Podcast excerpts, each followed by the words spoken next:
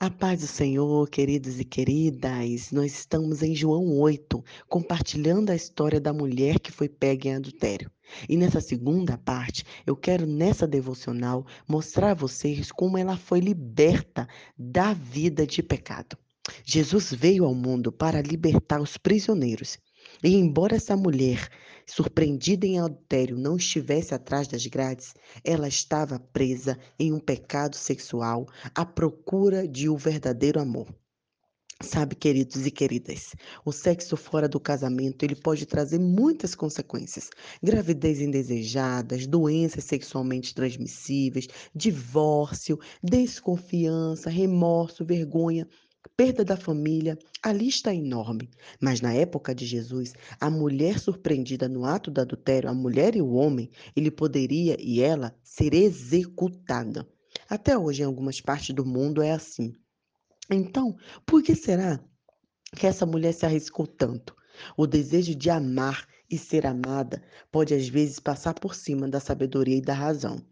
Não há anseio maior no coração de uma mulher que ser amada, respeitada e acarinhada. E até as mais fortes deixam de lado a determinação e se cumbe à sedução do tentador. O adultério tem feito os líderes religiosos sucumbirem, ministério desmancharem e famílias acabarem. O pecado sexual tem feito a pessoa sensível agir como um tolo. O anseio por amor distorce o que se passa no coração. Deus criou o nosso coração para desejar o amor, porque anseia que nosso desejo seja saciado por um relacionamento com Ele.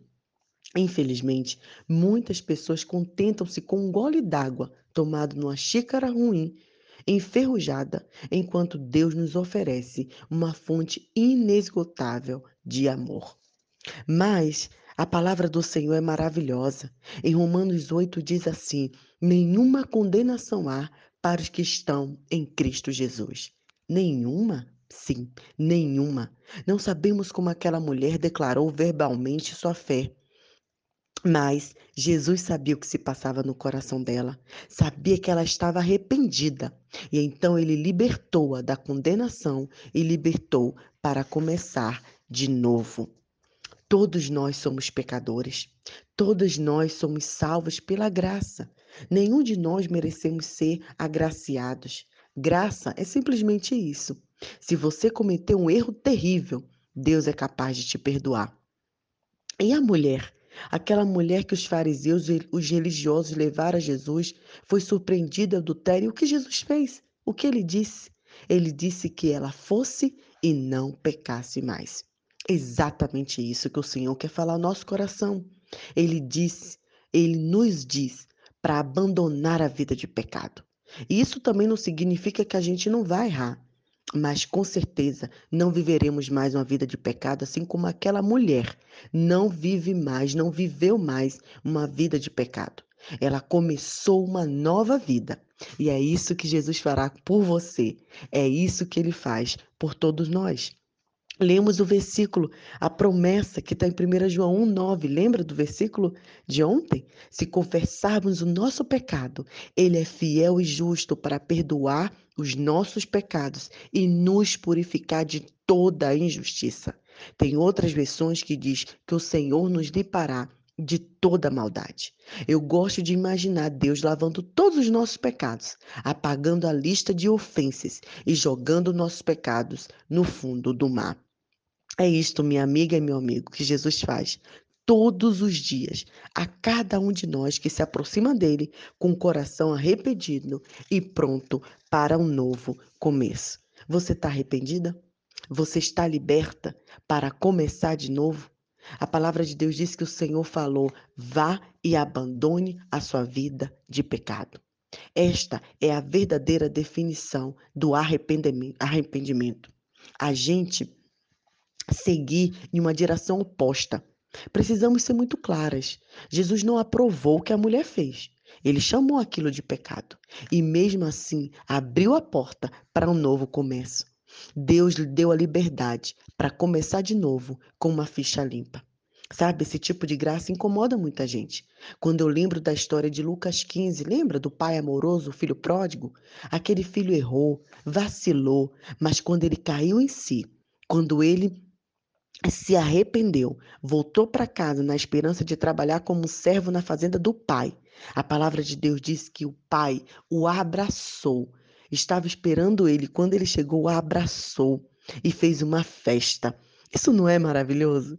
Jesus está contando essa história tentando mostrar um exemplo bem ilustrativo. Quando um pecador arrependido volta para a casa do Pai, não recebe a condenação. Ele é recebido com festa. Mas, para alguns religiosos, esperam com pedras na mão, pronto para julgar. Não, queridos, isso não é certo.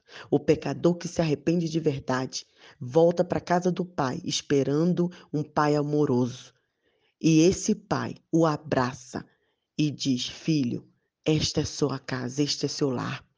Deus, então imagine só, resolve dar uma festa quando nós nos arrependemos. Ele tira as roupas velhas e sujas e veste um novo manto em nós.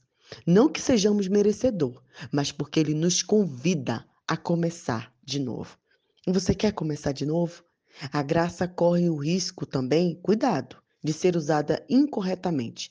Essa não é uma história para a gente começar a pecar. Ah, Deus vai me perdoar mesmo, eu vou fazer coisas erradas. Não, não, não. Eu acredito de todo o coração que aquela mulher ficou eternamente grata por Jesus ter libertado para o novo começo. E assim ela fez. Ela começou novamente. Você está disposta a começar novamente?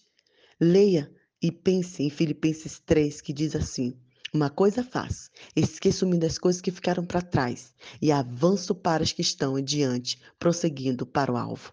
Amiga, essa é uma escolha. Você quer recomeçar?